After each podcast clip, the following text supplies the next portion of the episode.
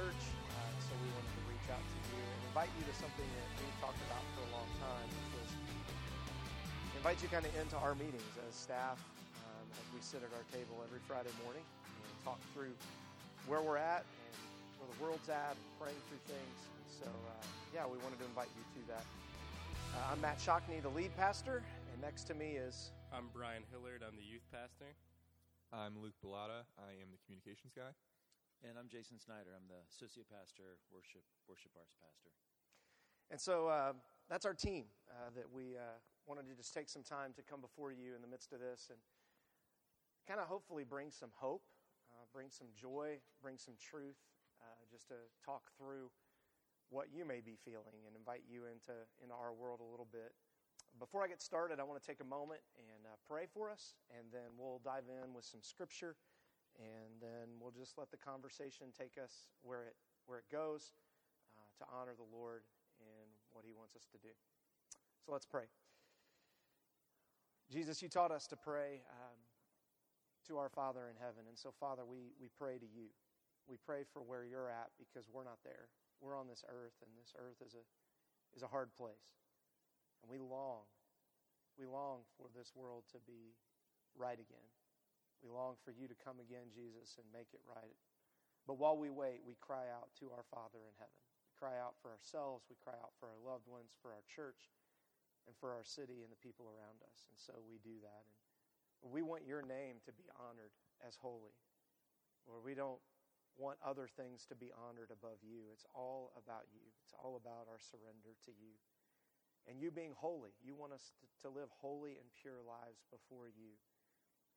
You want us to understand what that really means and not the twisted nature that people make it to mean in our world today. Lord, we look forward to your kingdom coming. We want your kingdom to come. We know that when it does come, that uh, anyone who doesn't know you is not going to be able to stand before you. And so we want people to know you. It's why we're doing this podcast. It's why we live our lives. It's why we tell people about you. We want your kingdom to come and we want your will to be done on earth as it is in heaven. And right now we know that doesn't happen, that we don't do your will so often, and we thank you for your grace that points us to the heaven that's to come, the new earth that's to come. Lord, we pray for you to provide today for our daily bread. People are kind of in a panic and store shelves are running thin. And so, Lord, we just confess our desperate need just for the simple things of life, just just bread, water, uh, those those simple issues that we take for granted. But at times like these, we realize we, we really need to, to remember whose hand they come from. And then, Lord, we pray for you to forgive us of our debts as we forgive those who who have uh, debts against us, and that uh, we ask you to move and to work and to, to bring forgiveness uh, to, our, to our world in a world that's just looking to be selfish and to get what we can. But we pray that it be proper forgiveness. It'd be forgiveness based on repentance and love and compassion. And then, Lord, we ask that you not bring us into temptation. Help us in the midst of what we're dealing with right now, not to be tempted to, to do things that aren't honoring to you, not to be tempted to, to try to clamor for our own lives and our, our own safety and protection and security instead of looking to you and looking to others above ourselves. And then, Lord, we, we need your deliverance. We need you to deliver us from the evil one. And we live in an evil world. We live in a world full of disease and war and chaos. And so we, we claim your deliverance one day will be true in heaven. And we ask you to deliver us now. And Lord, we acknowledge that everything's yours, the whole kingdom. All the power and all the glory is yours and will be forever. Amen. Amen. so I want to jump in uh, a little bit here and, and start with uh, Jeremiah. Jeremiah is a book that we've preached through as a church. You can find that on our podcast um, uh, before and in the past. And it's a book that really was my call to ministry, uh, that Jeremiah and, and, being willing to live a life and, and have a ministry like Jeremiah had, would, would I be willing to do that? And um, it's just something that, that I've wrestled with. And in Jeremiah 29, um, starting Even at the top of verse 1, it says, This is the text of the letter that Jeremiah the prophet sent from Jerusalem to the rest of the elders of the exiles, the priests, prophets, and all the people Nebuchadnezzar had deported from Jerusalem to Babylon. Um, this letter was delivered to, to a wicked king. God's people had not lived according to God's promises. They'd not done what God wanted them to do, and God, in the midst of his covenant, decided, hey, it, it's time for me to bring some discipline in. And we don't know if, if that's what's going on here with what we're facing. Um, we live in a broken, cruel world, and, uh, but the reality is that, that this is what God said in the midst of his people having a major crisis. Their city had been destroyed. They were slaves now in Babylon in captivity. Their structures, their economic structures, their authority structures, their worship structure, the temple, being able to meet together, had been torn down. Um, they were left wondering, what do we do now? And, and this is what God told them through the prophet Jeremiah. It said, This is what the Lord of hosts, and the Lord of hosts means the Lord who has armies at his disposal. The God of Israel says to all the exiles, I deported from Jerusalem to Babylon. Verse 5 Build houses and live in them. Plant gardens, eat their produce. Take wives and have sons and daughters. Take wives for your sons and give your daughters to men in marriage so that they may bear sons and daughters. Multiply there, do not decrease. Seek the welfare of the city I've deported you to and pray to the Lord on its behalf. For when it has prosperity, you will prosper. For this is what the Lord of hosts, the God of Israel, says Do not let your prophets who are among you and your diviners deceive you, and don't listen to the dreams you elicit from them. For they are prophesying falsely to you in my name. I have not sent them. This is the Lord's declaration. For this is what the Lord says when 70 years for Babylon are complete, I will attend to you. I will confirm my promise concerning you to restore you to this place. For I know the plans I have for you. This is the Lord's declaration plans for your welfare, not for disaster, to give you a hope and a future. You will call to me and come and pray to me, and I will listen to you. You will seek me and find me when you search for me with all your heart. That passage of Scripture is something that we talk a lot as a staff team um, often. That we don't live in the promised land, we live in captivity. We're captive in these bodies that are dying. All of us are going to be called home to stand before the Lord one day. And we know this. Nobody gets out of this world alive. And so we understand that living in these bodies of death, we need to be people that, that point people to life, that God is coming again. Christ is going to come again. The Bible says that, that He came the first time to die for us, to lay down His life, and then be resurrected to prove that He had the keys to life. He ascended to heaven, and He's going to come again. And so they had to wait 70 years. We've been waiting almost 2,000, and we still wait. And they had to do things that were simple build gardens, produce, take wives and sons and daughters. And, and so they lived in that mess and did simple things. And that's what we want you to think through during this time. That we may not be able to gather just like they didn't gather at the temple. We, we can't gather because our city has closed down the community center we rent. Um, and we'll give some backstory to why we rent and do that. But that's kind of where we're at and this should encourage us because we know that God did come back after 70 years. He did bring his people back through Ezra, through Esther, through Nehemiah. He, he brought his people back to the land to show them that, that he knows the times and periods he's set by his own authority. Uh, and we're to be his witnesses to a broken world, and it's probably going to be costly. It may cost us money, it may cost us our lives, but we have a hope that the world longs for and a hope for life. And so I just kind of share that with you out front. And uh, um, I'll let the guys kind of speak and, and take it from there as, as this is kind of what we do on our normal staff meetings. I normally will go on a little bit of a rant, use some scripture, and then we'll start talking through that together as a team. So you guys can chime in. Well, and, and, and picking up off of that, uh, how many of our homes or homes that we've been into is Jeremiah 29 11 sitting on the wall, it's on the artwork, it's on the. We, we've even got a coffee mug that somebody gave us or that we bought somewhere that that's got Jeremiah twenty nine eleven written on it. Um, and in the context of that, we, we always forget to go back a few verses to. Now, tell me again exactly what those plans are because we like to dream them up. We like to make them up. Uh, I'm going to have a you know a beautiful spouse and, and, and lots of children who obey me and a high paying job and th- those are the plans that God's going to have for me, right? That's what we cling to, and that's that's what a lot of churches teach. But uh, unfortunately for us, like what, what's happening in, in our world today with uh, with the coronavirus is is reminding us to, to go back up a few verses, reminding us of cap- captivity, reminding us that the plans included. Um, you know, doing doing simple things just to try to exist, uh, with the hope one day of, of leaving the captivity that, that you're in and moving beyond that. And that's not a popular message in our culture today, but but that was Jeremiah's message, and and, and I think those those slogans on our walls now have a, a, an entirely different context as we're as we're going through the things that that we face today in our culture. Yeah, I mean, for me personally, when I've been thinking about the the coronavirus, it's I'm constantly how do I manipulate this situation that is evil and, and turn it into something that's good towards God. I, I, think of Genesis 50. One of my favorite stories in the Bible is is reading through the life of Joseph. Mm. Um, it's someone who I would consider to be a Christ type.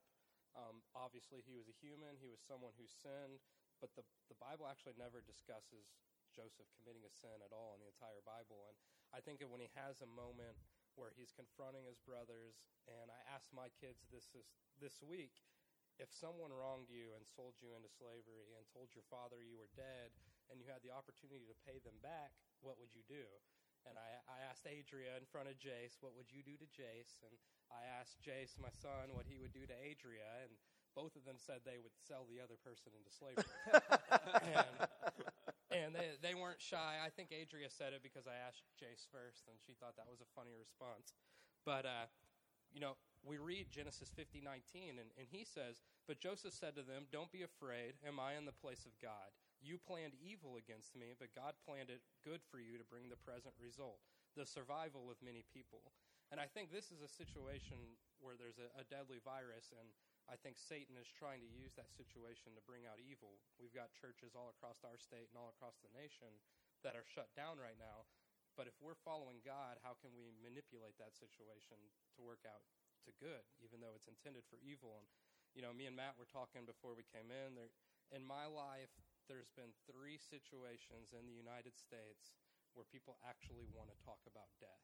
Uh, you know, the first one was September 11th when I was 11 years old normally when you have a conversation about the end of times, what's going to happen, you're sharing the gospel with somebody, you can see that look in people's face of how do I end this conversation as quickly as possible? Because that's what people want to do. They want to get out of that conversation.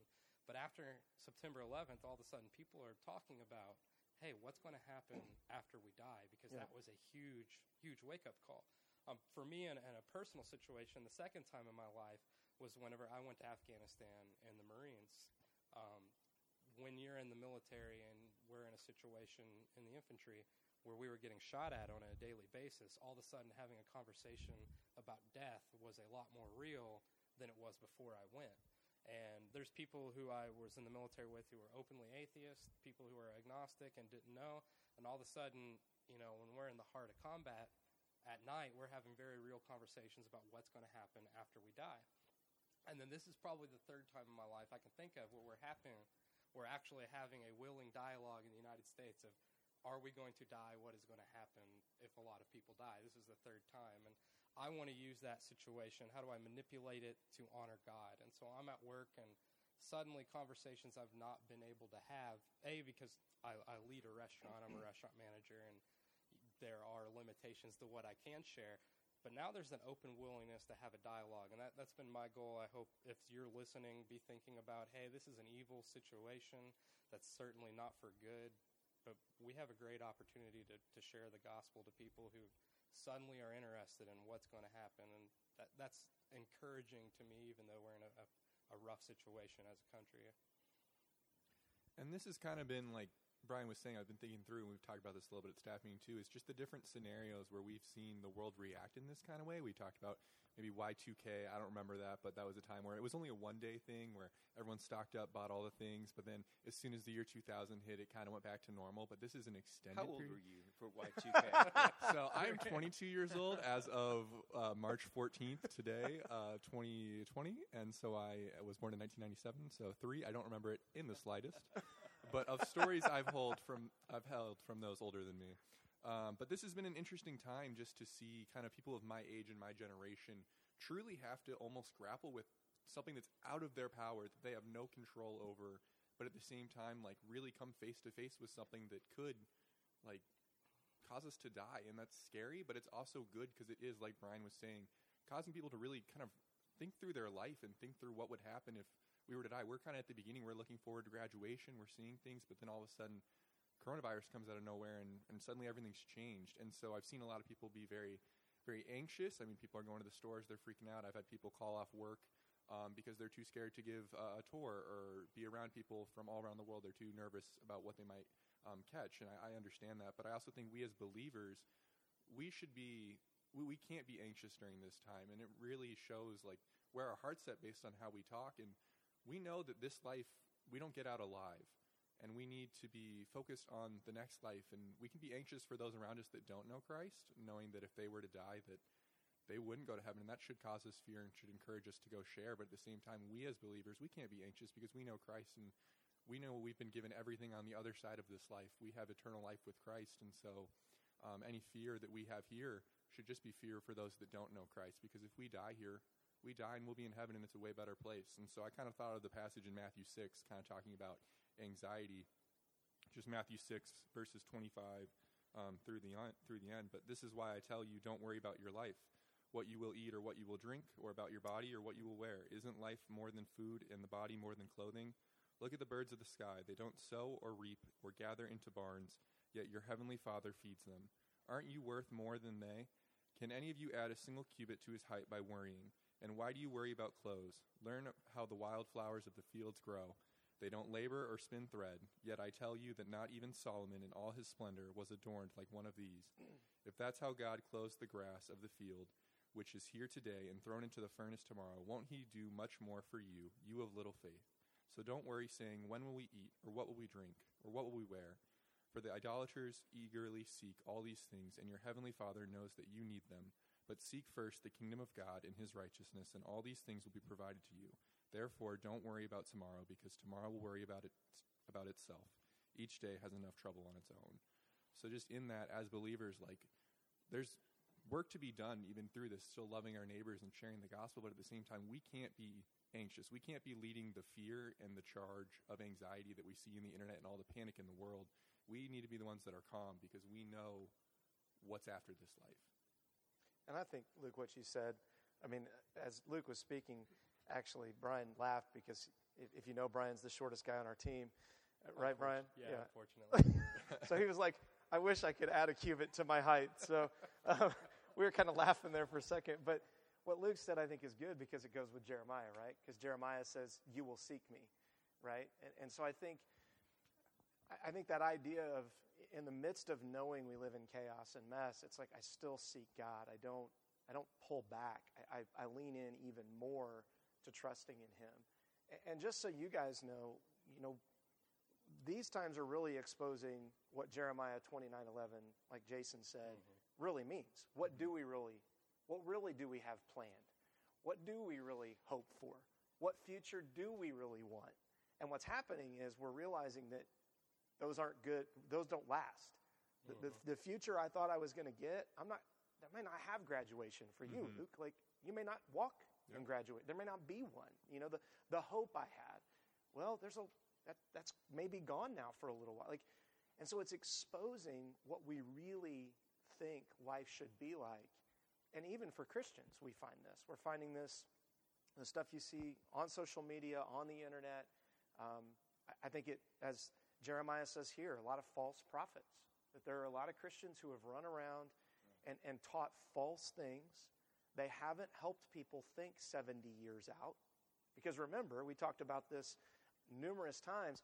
Anybody hearing this message that Jeremiah wrote and gave to a wicked king that came and annihilated his people and put them in captivity is going to die without seeing these plans happen. Very few people, if any, are going to survive 70 years. If you're five years old, right, and you hear 70 years, and knowing that people didn't live that long back then at this time period, and they're living in captivity, which means they're not eating well. They're not like they're being, their bodies are being abused. Everybody's reading this and saying, then why even do it? Why even do all the effort and make all the effort if I'm just going to die in 70 years? Well, then that shows you that your hopes, your plans, and your future isn't about you. It's about somebody else. It's about those that are going to follow you. This week, I, I taught on Thursday at a, at a ministry, and this was one of the passages I taught from. And one of the things that they do at this ministry, it's a, it's a discipleship ministry for men uh, that come there and they live there, is that they chop wood. And if you know anything about chopping wood, you know that when you split wood, you can't burn it, it has to season. So you're always splitting and chopping wood for the next group of guys that's coming into the ministry, for the next season or the season after that, because sometimes it has to take a year to two, even two years to cure. So you know you're doing all this work, backbreaking work, splitting logs, cutting trees, doing all this because they heat with a wood furnace. They're out in the country, knowing that not a single log you split is for you. And knowing that all the logs that are sitting out there that keep you warm this winter are from other guys that gave their life to split wood for you, to give you a hope and a future to be here in this ministry. And so I think, too, we just have to be careful with the false teaching that's out there. And our church strives hard to, to teach right things, and it costs us often because we're just honest with people up front. I mean, that's why we aren't able to meet in our own building and facility right now because there are lies we've chosen not to believe about our world. What are some of those lies that, that we talk about often here at our table? Um, my generation, the, the millennial generation, um, I'm born in 1990, so I kind of fall in the older half, so I don't have to listen to the jokes made about millennials because I can pretend I'm not one. Um, but we have this live for today moment and not, you know, YOLO has become an older saying. I don't think people use it as much, but that was like the, the theme of my generation for a while. You only live once. Why not enjoy what you got right now? Mm-hmm. And I think if, if anything has taught us, we need to financially and physically prepare ourselves for a potential situation that is out of our control, this has been a big wake up call for my generation. If, if you you know, if, if, you're running low on food and toilet paper and you have $27 in your bank account, you're you're going to run into a problem, and that's that's something if you've if you've read the Bible and you've prepared during the good seasons for the bad seasons, and you have chosen not to believe that lie, you you walk into this situation a lot more prepared even though it's not something we could have predicted, you're still prepared for it in that way. Well, what what did back to the Joseph story? Yeah. What, what, what was Joseph's calling, and, and what was the moment? You know, we're in the book of Esther right now, and mm-hmm. talk about for such a time as this is the the buzz phrase that gets used to to capture kind of Esther's story, even though we didn't choose that as our title. But with with Joseph, it was for such a time as this that he wrote. What what did he do? Yeah, I mean, he was sitting in in jail and had interpreted two people's dreams one of them was the, the wine taster for the, the king. And suddenly the king has a dream. His moment is no one can interpret this dream. And the wine taster remembers Joseph in jail who can interpret dreams. And he says, Hey, you're going to have seven years of prosperity, if I remember right, and then you're going to have seven years of famine. Right. And because he had a plan that no one else had, on here's how we can prepare for the famine, God actually gave him control of the entire country that he was once in jail in. So yeah, that's something that I've thought about a lot with Joseph. He was he had his moment of preparation when nobody else did and an ability that God had given him that nobody else had and that's led to his situation. Right. Yeah, I think another lie like that um, you know we, we, we try to push against is is the lie that you need a facility to, to define mm-hmm. your existence or, or somehow that in the New Testament the the facility is the the the sanctuary of God. It's the dwelling place of God. Uh, you know, Jesus, we, we talk about all the time at the staff table that uh, he prophesied the destruction of the temple. Jerusalem said, no stone's going to be left sitting on, on, on top of one another. They're, they're going to be com- completely scattered. Um, and we see throughout the pages of Scripture, you know, the, the temple and the, the, the holy objects, you know, from the temple being carted off, as we talked about, and, you know, from uh, the king of Babylon in, in the book of Jeremiah, never to be seen again. We, we don't know where Noah's Yeah. Ark is. We, we like to watch the movie where, where they find it, and then, uh, you know, everybody gets uh, fried by the, the holy power that, that exists within it. Which it doesn't, but yeah, there's, Right. there's no evidence that that's what. It, yeah, exactly. But where, where does the Bible say that, that the temple of the Lord has moved to?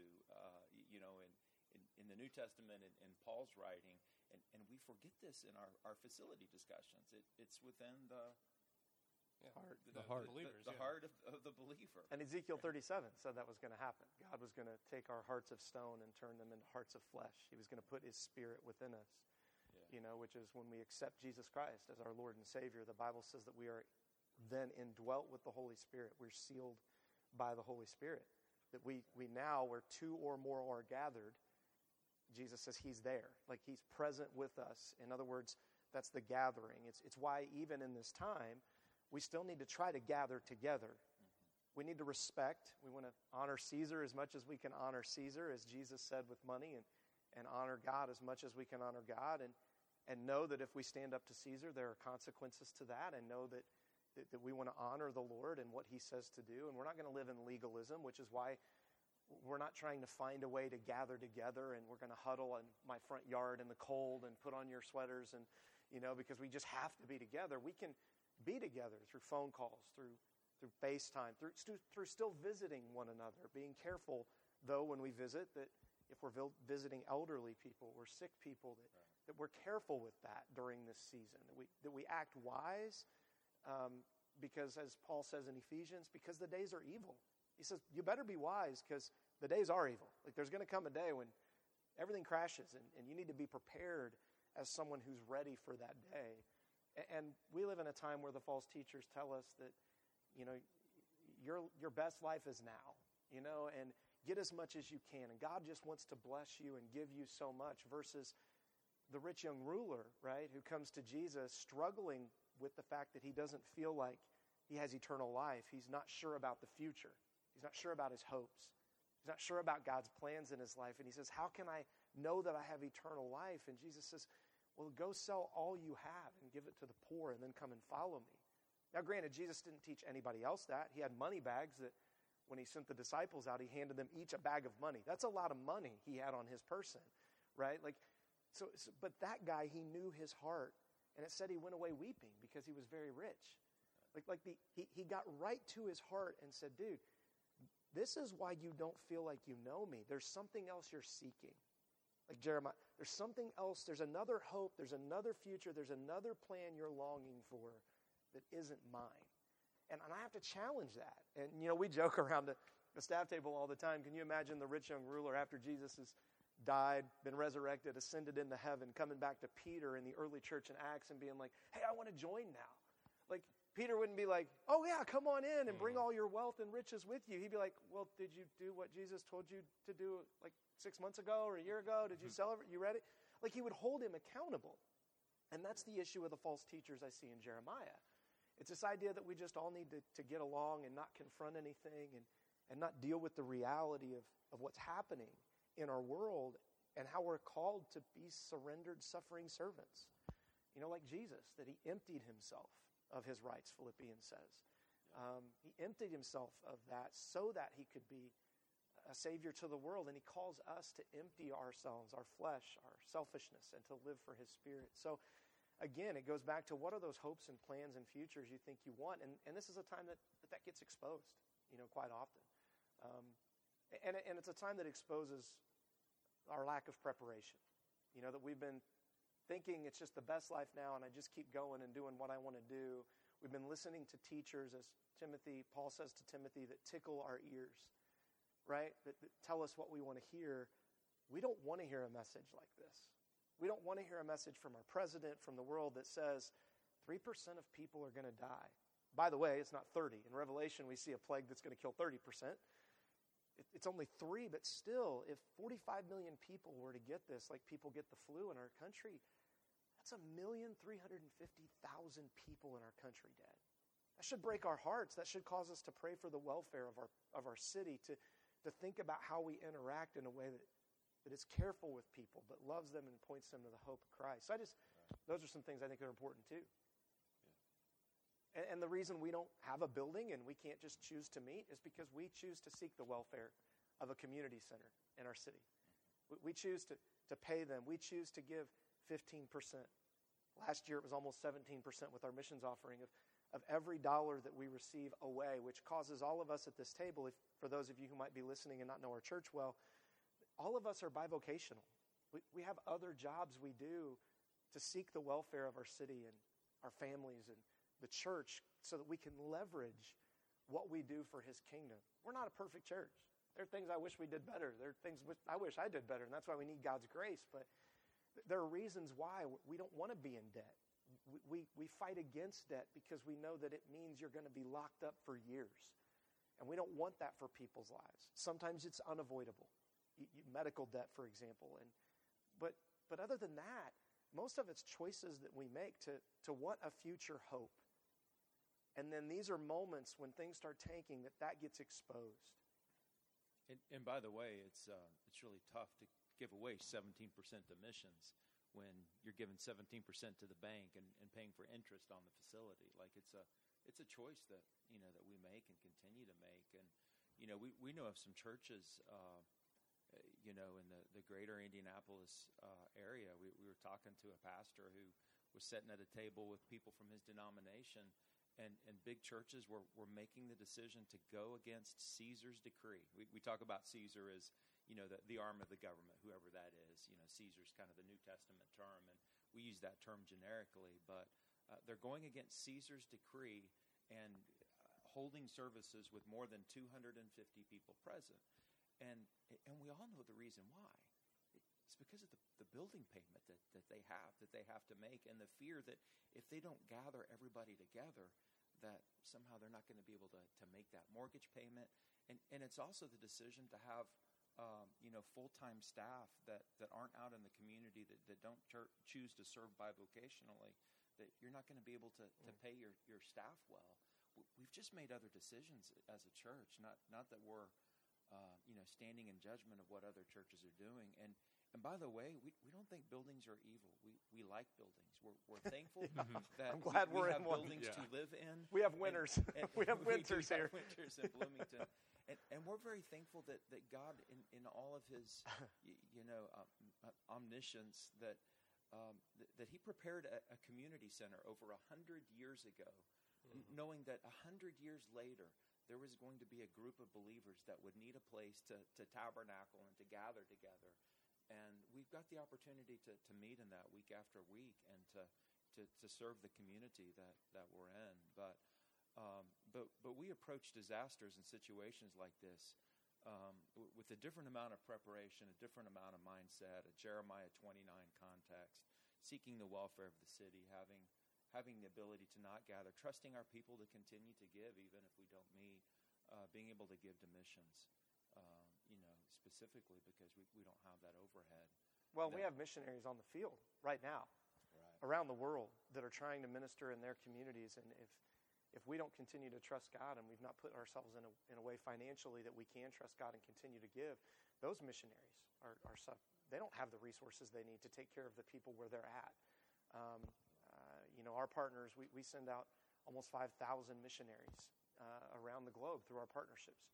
And so th- those are things that it- it's not a motivation for us to survive as a church. Us around this table, we most of us here are debt free, except maybe for our house. Jason, your house is paid off, but you know we, strive to be people that, that can bless others and have lived our lives so we can weather this storm probably better than, than some people can, and our church as well, because we have other occupations that, that, that, that we know we can serve the body of Christ and get through this. But there are people who don't, and they're hurting, they're struggling. I think of the pastor suicide rate in our country that's skyrocketed because we've built a system that isn't a Jeremiah 29 system, right? It's these hopes and futures and plans, and you build on all this, and one day you wake up and realize as a pastor, what have I built? This is killing me. I, I can't keep I can't keep this going because it's it's just not practical. Uh, a book was written recently I won't give too much credit to the author, but talking about how the church needs to change. That that the church throughout history has been a house church, right? Like meet in homes. That we've taken the Old Testament temple structure and slapped it back on a New Testament covenant, and now we're kind of back to having to meet in homes. And isn't that a good thing? Like, isn't it good to kind of say, do we really need all these trappings? No, we don't. We don't need to worry, like you said, Luke. We, we don't need to worry. We can move in and out of relationship with one another. And so, if, if you're one of our church members and you're listening to this, like, pick up the phone, call, you know, write a note to somebody in, in our congregation, the one another's, and just encourage them. I'm going to be doing that this week. I've, I've got a plan to, to write some notes and, and to try to contact some people that I know may be struggling through this. And if you don't get a note from me, don't think it's because I don't care about you or love you. Where's my note? Like I'm not. Oh, my my wife might not get a note. I mean, I, I forget things all the time. I'm, it's not because I'm leaving you out. It's just we need to kind of weather through this. And there's a scripture that talks about uh, the fact that, that that we're supposed to not stay away from our worship meetings as some habitually do, but encouraging each other all the more as you see the day drawing near. That's Hebrews 10. And so there are people that are using that, or Hebrews 10, sorry, Hebrews 10, 25. There are people that are using that verse right now to, to, to say we can gather. And I'm not judging them. I'm not, you do what you need to do. I'm not going to go against that. But if you, again, go back to the context of this verse and the context it was written in, their worship meetings weren't meeting in giant buildings. Their worship meetings were in catacombs. Yeah. Where dead bodies were that had disease. So we're going to have church at Rose Hill Cemetery. no, that's like inside like, mausoleum number two. like their, their, their services were in one another's homes. Like they were inviting people in. And in this day, when you invited people in who were suffering, like you were reaching the street urchin, you were reaching the broken, they were bringing disease in your home leprosy. And so while we might have taken a pause on our regroups and to kind of just take a moment to think through this and, and, and think about it, we're going to re engage meeting together. And, and we don't want you to not meet together. I'm still going to meet with people this week. I'm still going to call them. I'm still going to, and you know what? If, if I get sick, I get sick. The church was known for most of its history of being the people who died for others because they got the sicknesses of the people they were caring for. That, that's, that's what the church was known for. Matter of fact, in two, around 200 BC or AD, you have the Roman government and the Roman pagan government saying to the pagan um, spiritual leaders, You've got to do a better job because the Christians are killing us in taking care of people. And the Christians didn't have facilities, and the pagans did. The Christians didn't have any facilities to take care of people. That means you were opening up a bed for people in your home. And, and so I think we need we, we've pressed pause this week and we want to kind of bring this message to you, but we also want you to look in your heart and say, you know, what is the, the hope and the future that you have? What are you not willing to lay on the line? Is it your own children? Why don't want my kids to get sick? God says his son took on our infirmities and died for us. That, that's what he did. That, that's our message. I may not like it, it may bug me, but that's the truth of the message that, that I have um, to share, that we have to share. It's the gospel. Yeah. What else kind of sparks your, your thoughts or running through your mind as we kind of walk through this? It's different for us because we've got mics, so we typically interrupt each other and laugh a lot more, but we know it'll yeah. overwhelm the podcast. So we want you to be able to follow along. Well, I, you know, I think one of the things that we like to do at FX Church is put biblical context to things that happen in our culture. And you know, as a few years back with the, the Paris bombings uh, that that took place from uh, you know radical extreme uh, Muslim terrorists, that uh, you know we'd, we'd, open up the pages of Scripture and go back to, to the story of Abraham and, and the struggle that existed there with uh, being told at an old age that that he would um, you know, he would have a child and that his descendants would be as numerous as, as the stars if you were to be able to, to count them in the sky or the, or the sands on, on, the, on the shoreline. And, um, you know, the, the struggle that has unfolded for thousands of years since that is you got a group of people, the, the, the Jews and the Christians, that believe the child of promise is uh, goes by the name of, of, of Isaac, and then you, you've got a, another religion, uh, you know, Islam, built upon the, the idea that, well, no, the child of promise really uh, is Ishmael. And that struggle has, has ensued, and it, uh, you know, it, it leads to a, a, lot of the struggles that we face today. And, and, and the thing I don't hear people talking about enough is um, with, with what's going on right now, uh, where, where did the microbes come from? You know, there, there's the debate. Where did the coronavirus yeah. come from? Yeah. Was, was, it doctored in a lab? Was it, uh, you know, was it in a marketplace? Uh, but, but, but beyond that, just generally speaking, uh, where did where did microbes come from? And you know, as, as believers who hold the Bible to you know to, to be inerrant, we go back to the pages of Scripture. Uh, we, we find in, in Genesis 1 1 that God created the heavens and the earth. And then there's a story of, of seven days unfolding, whether they were literal days, whether they were thousand year days, or you know whatever the case was. Uh, there was a creation process that takes place, but but we get the sense that creation uh, stopped. That, that, that, it was a process that happened. There's not a creation 2.0, a creation 3.0, where there's additional stories in Scripture of uh, of things that, that that are coming about uh, you know, to existence with, within our, our, our, created world.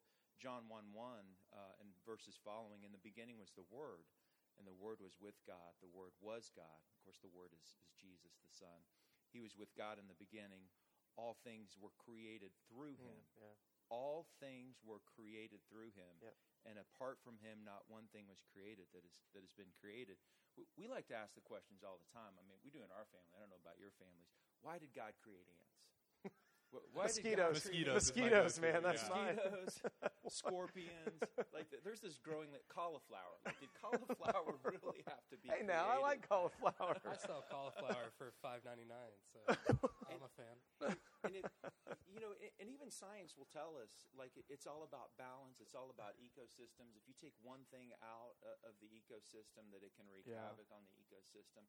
Uh, where, where do microbes fit into this? And, and if you think about the fact that, that a microbe really, it's kind of like an assassin, right? Like its, its task is, is to destroy and, and to wreak havoc. And, and I think you can uh, go all the way back to the Genesis story, and I, I don't hear this talked about anywhere. In, you know, in chapters two and three, we, we hear about a couple of different trees that exist, and, and a perfect holy God just gives one command to, to the first man and woman and says, Eat from any tree that you want except this one the tree of the knowledge of good and evil. And he makes the statement that for the day that you eat of that is the day that you surely will die.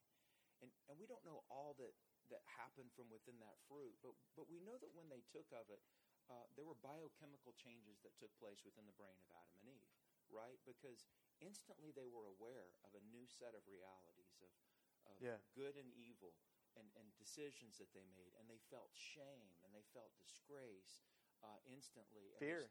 Fear. They started justifying decisions that, like, there was a whole new set of things that were thrust upon them by a, a change that happened in their brain. And, and, and, I just wonder if another change that, that maybe we don't talk about enough is, uh, is this idea and this change that w- when God created the, the, world, that, that He put, uh, y- you know, something in place that, that he knew that the day may come that he would have to have a curse and his, his agent, agents of the curse, one of those could be the microbes that were created that, you know, when they were cast out of the garden, that second tree, the tree of life, uh, you know, maybe that replenished their DNA. Maybe that kept their human DNA perfect in a way that they could always fight off microbes and other things that, that existed. But as they were banished from that, uh, you know, we find ourselves living in a world where we're now under a curse. The, the man was given a curse. The, the woman was given a curse. The snake was given a curse.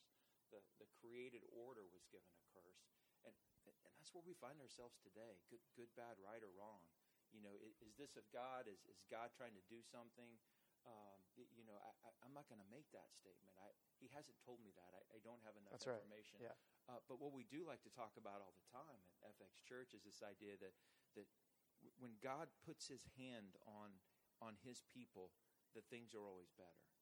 And, and when His hand of provision comes off, and, and you can't see me on the podcast as I, as I lift my hand off the table and raise it up, a, a visual that Mat will use often, um, he, he, doesn't have to do anything to, to create havoc in, in the world. It, it's going to exist without without His hand Yeah. know, penetrating in, into our lives. And so, um, you know, I, I- think it just it goes without saying to, to put today into culture, uh, it, you know, into the, the it, into the pages of Scripture, and to give it context, uh, that th- these set of events haven't taken God by surprise. No. Uh, he he didn't. You know, he didn't go to sleep and wake up um, one morning and be like, "Oh crud, we forgot to, you know, to, to do something to, you know, to shield the earth from this catastrophe." And um, and and it's it's a part of the created order that that we see. And you know, so so what do we do with that? Um, and you know, that's that's kind of the point of what we're talking about. Back to you know Jeremiah twenty nine, and um, and, and and I was drawn to. I don't know if you got the. Uh, if anybody subscribes to the Ken Boa email, Ken Ken Boa, um, you can see him at kenboa.org. He's a um, uh, one of our devotional partners that we uh, that we've got linked up on our website. He sent out a uh, uh, an excerpt from uh, from C.S. Lewis Oh yeah, yeah, I read that. and uh, it was written in 1948. And the context of it was living in an atomic age, and and you could certainly replace atomic age, atomic bomb with coronavirus, i i any other sort of catastrophe that that has existed since the dawn of of mankind. And I'll just read a, a, couple of the uh, the paragraphs uh, from the excerpt that was sent out. In one way, uh, this is C.S. Lewis. In one way, we think a great deal too much of the you know, insert catastrophe, atomic bomb in this case, uh, 1948. How are we to live in an atomic age? I am tempted to reply, why, as you would have lived in the 16th century when the plague visited London almost every year, or as you would have lived in a Viking age when raiders from Scandinavia might land and cut your throat any night, or indeed as you are already living in an age of cancer, an age of syphilis, an age of paralysis, an age of air raids, an age of railway accidents, an age of motor accidents. Mm. You know, we could add to that an age of the coronavirus. And, and skipping to the end, this is the first point to be made. And the first action to be taken is to pull ourselves together. If we are all going to be destroyed by an atomic bomb, as he's writing, let the bomb, when it comes, find us doing sensible and human things the Jeremiah 29 things that, that we've already read praying, working, uh, teaching, reading, listening to music, bathing the children, playing tennis, chatting to our friends over uh, a, a pint and a game of darts, not huddled together like frightened sheep and thinking about bombs. They may break our bodies. Uh, and kind of in a, a prophetic sense to today's discussion, in parentheses, he says, a microbe can do that, but they need not dominate our minds. That's good. Yeah, yeah. I, I was just thinking on the, the way here on, on that theme. Obviously, the, the numbers will increase from where we're currently standing, but I think when I was walking up, we're at 46 people in the United States who have died from the coronavirus. And I was thinking, like, I wonder, compared to other things, where does that rate so far? And I, I looked uh, at, at 2019, 52 people died getting struck by lightning. I'm like, have you ever decided I'm not going to go outside today? I'm not going to go to work because you got struck by lightning. It's too Yeah. dangerous. Yeah, you know the the risk is too high that I might get struck by lightning and die. And, Yeah. and I just think, do do I want to change? The, the thing that's concerned me is I think that the fear of the worst possible outcome is the reality we decided to live in. And let's just go ahead and act like the worst possible thing is happening now. And I, don't want to be that type of person. I want to be more like what C.S. Lewis is doing. If it's going to happen, might as well live my life in the way I was living it before instead of living in fear. It, that's the thing that's probably bothered me the most with the entire pandemic scare is I think the scare has been worse so far, at least, than the actual virus itself. Well, and two, you know, it's like we, we somebody posted the other day about I saw on social media like, does it bother you that we're having to tell people to wash their hands? Yeah. Like, like that we're having to make this huge emphasis. Like that bothers me. What were we doing before? Yeah. Like, and and again, I don't want to. I don't want to give, you know, my, my brother runs runs a hospital network, and and this is really hard for him. I mean, he they are struggling. They're they're watching people that that that that are going to die. They're going to have to care for people. Those caretakers and doctors and nurses are going to be exposed and go home and expose their sons and daughters. And there are cancer patients in the hospital. And like it, th- these are things we have to be wise with.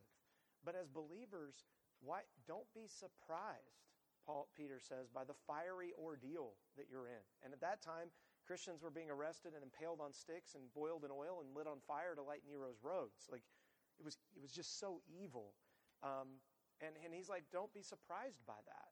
And we live in a false teaching, right? Like Jeremiah talks about. Jesus confronted false teaching. We have all the letters of Paul because there was false teaching, and Paul kept having to write letters to the church to clarify what's true and what's not. He even called out false teachers by name, and we can still read their names to this day on a piece of paper. So we need to be careful who and what we're listening to, right? What we're taking in. And when you're listening to to the to the prosperity healer people. You know, my brother would love for all the healing Christian, you know, people who have the gift of healing pastors, he would love for them to come to the hospital if they truly have that gift of healing and lay hands and heal all those people. Right. I, I, but we don't, that's not what happens anymore. Um, we had a church in our town that, that canceled their healing study, like when this broke out. Like, like think about that for a minute. And that should, that should cause you to, to go back to this kind of passage in Jeremiah or Paul's letters or Jesus' words and look at Scripture and ask yourself, what, what does God say? Not what is some person, not us four at this table, telling you right now. But open the pages of Scripture and dive in. And when you don't understand something, don't just make it up. Like, do some more study, ask questions. Now, is there miraculous healing? Absolutely. I watched my sister be miraculously healed at a Presbyterian potluck dinner, right? Like, like there wasn't some big healing, flashy thing. They, there was a potluck happening in the basement. My sister was in a turban and a bathrobe, laying in a pew on the front row, and she was sick by the smell. And they were eating downstairs, and it clicked for them. Why are we rejoicing and eating when our sister's dying? And they just walked upstairs, laid hands on her, prayed for her, and she was miraculously healed. She, she no longer took her medicine and went to the doctor, and he was like, I don't know how you got healed. Now, the first time she got healed, she was healed because she followed every doctor order. Hmm. Almost died from the chemo. She, she was willing to submit to the rulers and authorities around her and, and the, the wisdom, but the second time she was healed, the second time was miraculous. The third time was the greatest miracle. She's in heaven with Jesus right now. She died from cancer, the third time having it.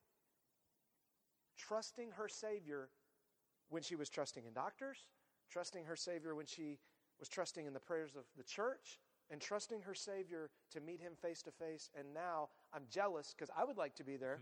like, I'm in the middle of this mess. It'd be great to just be with Jesus right now. Like, and there's moments when I look at God and I say, Why am I still here and she gets to be with you? Like, it's a joke in our family, you know? And but I'm here because God wants me to prepare for the next generation, to, to live in a way that doesn't say, look at all we have and look at what all we can do, but look at what our God has done and what he's going to do. And what he can do now if he chooses to. But I can't make him do what I want. And I think that's a really key teaching that, that people get deceived by because there's this thing we want, and false teachers know that, that we want this thing, and then they market it to us. They convince us we have to have it. Is it wrong to have nice things? No, it's not. God wants to bless. But when we begin to put those above Him and we say that that blessing is bigger than Him, whether that's houses or kids or marriages or anything else, like when we begin to, to put those as idols, God hates idols. And He begins to tear those down in our life. And that's what we're seeing today. God's challenging our idols. Like, what, what are you, re- are you still going to believe in me when there's no economy, when you may not eat tomorrow? Like, you may get sick because you're taking care of someone? Those are, those are hard teachings we don't like to hear today. Yeah. Well, and, and you mentioned the, the washing of hands, and, and we've got in our family, we got somebody that we have to tell all the time, hey, have you washed your hands? exactly. go, go wash Do you, your do you want to call them out You by name? name? Maybe? Do not Or call them out by name. Do not do that. him Yeah. or her Yeah, shall, yeah. shall remain nameless. But you know, it's just interesting. We talk about all the time that, that that the more science progresses, the, the, the more science finds out to be true, the more it aligns with God's word, not, Mhm. not the opposite. People think the opposite. Oh, that science disproves the Bible. Think about the things that we're being told to do in our culture today by by Caesar, uh, Yeah. in you know by, by the governor, by the CDC, by by our city. Um, look back at the book of Leviticus, which is on the podcast. We studied that seven, eight years ago. Um, we were at the Bloomington Playwrights Project. Uh, I remember they had a bathtub in, in their in their set, and, and Mat was having to preach from a bathtub. Uh, you know, t- talking through the book of Leviticus. God actually knew about the microbes that existed. And, and in the law that he wrote, the, the perfect law that he gave the people under his covenant, he dealt with the very things that we are dealing with today and that our, our scientists are telling us to do today. Really simple things like, um, like wash your hands, like social containment. What, what was it that, that was in the law? What, what did they need to do when somebody was unclean? Separate themselves. Don't go. Ha- have a period of waiting. You know, for them it was seven days. For us, you know, with what we're facing today, it's you know it's 14 or you know or 21 days. Uh, some of the schools, uh, you know, are going with, etc. Um, you know, don't don't eat birds of prey. Don't don't eat bottom feeding animals. Don't eat um, don't eat pork. As an example, we, we didn't we didn't know about the microbe called trichinosis until until we had the microscope and had the eye of God and we could see the things that only God could see up up until that. By the way, we can time. eat pork now, according to the New Testament. right. Be- That- but yes, yeah. and, and we know how to cook it well. Yes, Yeah, correct. Yeah, not Yeah. raw. Yeah. I mean, at least Bryan knows how to cook it well. I, I don't know that I could cook pork well. but, you know, the, the very things that Leviticus lays out are, are specifically because God knew about the microbes that, that we didn't know about, that, that he didn't tell us about, that the, the human authors that he chose to use to write the pages of Scripture, they, they couldn't see or know about with their own eyes. And so it didn't get written into the pages of Scripture, but it, the things that are happening that he's protecting his people from uh, protected his people through, throughout you know multiple ages of plagues to the point that the the Israelites were accused of being the perpetrators like of, of the black plague because why are your people surviving and living you don't have a death rate at all when when the death rate is so high outside of Yep. the confines of your communities you must be responsible why well, they, they didn't know about microbes, but they, they served a God that knew about microbes, that told them to live their lives a certain way. And if you follow my commands, by the way, you know, you, you'll live a long time. You'll, you'll be prosperous in the land in which you are. If you ignore my word, if you ignore my commands, then, you know, all bets are off. My, my hand is coming off of you. Oh, and by the way, that that wasn't for necessarily salvation, right? Like, Right. it wasn't if you do all these things, you're saved and you're a better person and you're awesome and I'm going to do. No, he still said you're cursed and you need to wait for me to bring my Messiah. And they still to this day in in Jerusalem and the Jews are looking for that Messiah, right? But they don't believe Jesus was the Messiah. We do, and so it, we now if we ignore, I'm not going to. I'm going to touch a dead body, which you'd be seven days unclean. Back then it was well that's why i'm never going to touch a dead no. You still need to embalm people. You need to, to have s- respect for the body but just know that when you go touch the next person there are consequences. Well that sounds really familiar. Like we still need to care for people but just recognize that you live in a broken world. That there, there are these these boundaries that you have to have. I think about what you shared about the meme that, that you saw. Yeah, Luke, by the James, way. James four eight. yeah. Yeah, it was like uh, what is it It was the Bible. It was somebody posted on Instagram. It was like the Bible has had the answer the whole time, and it was a highlighted pas- passage of James four eight, which says, "Wash your hands, sinners." and like, if that's not the truth, I mean, it's always been there. Yeah. And so I, I think, you know, as we kind of wrap up, we're, we're kind of hitting the, the moment here. We've, we've been going for about an hour. We, we want to take some time to, to unpack some of this with you. And, and no, we're not singing songs right now. We would encourage you to, to sing songs. Thank goodness. Yeah, Bryan's, Bryan's great. Mute our mics. Just Yeah. four of Just- us and just Jason. microphones. Jason and I could probably do pretty well. You know, we, we you know, but I, I, anyway, and we need to make a joyful noise. So, but I don't be afraid to look at our song list uh, online that we have there. Uh, don't be afraid to to worship yourself, to pull up some music and sing with your families.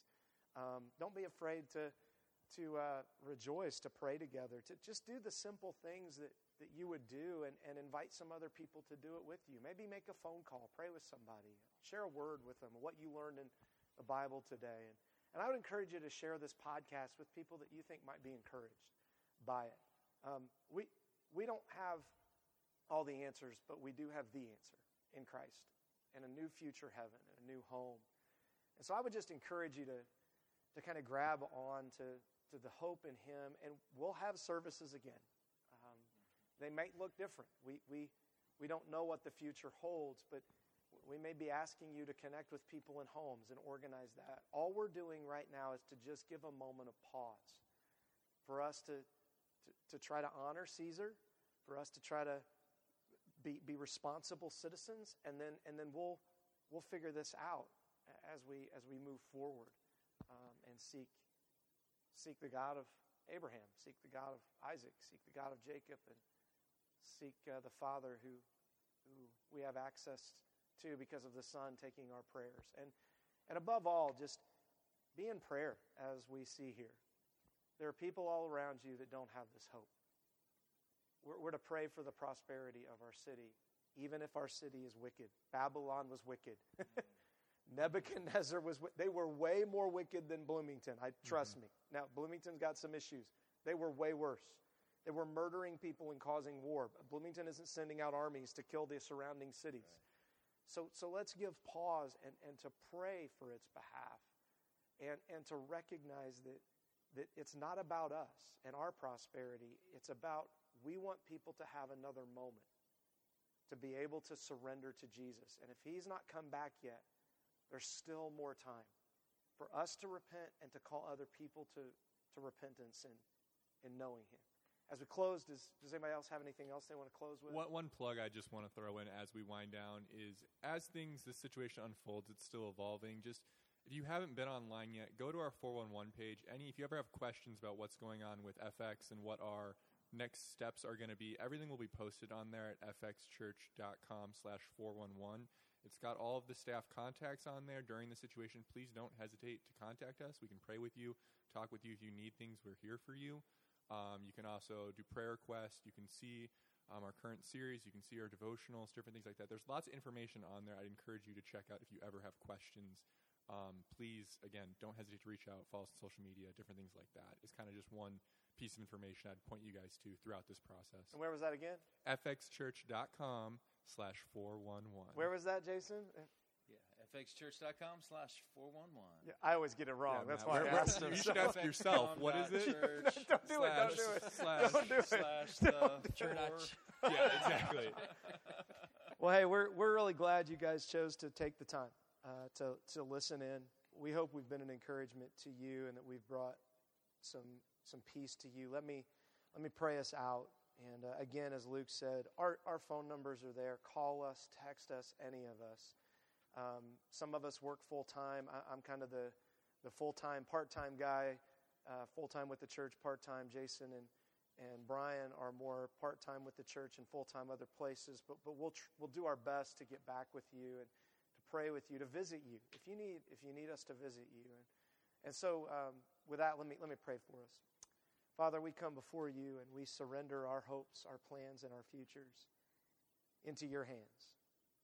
We thank you for the confidence to know that you're coming again and that if we seek you, we'll find you. We thank you that we can have a confidence that the world longs for, that we can have a joy in the midst of chaos that, that goes deeper than just our circumstances and how we feel, but really goes to the heart of, of our souls.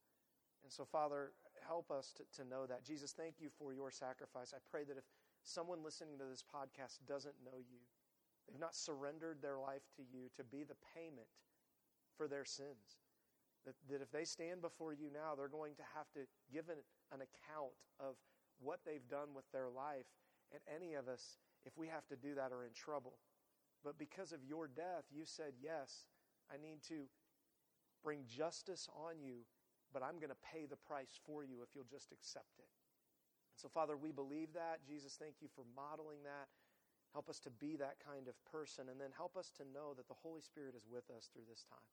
He is our comforter, He is our truth, He is our guide, and we give you praise for that.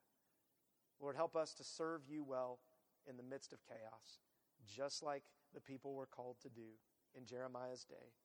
And help us to not get caught up in the false teachings around us, but to truly be your people, seeking your face.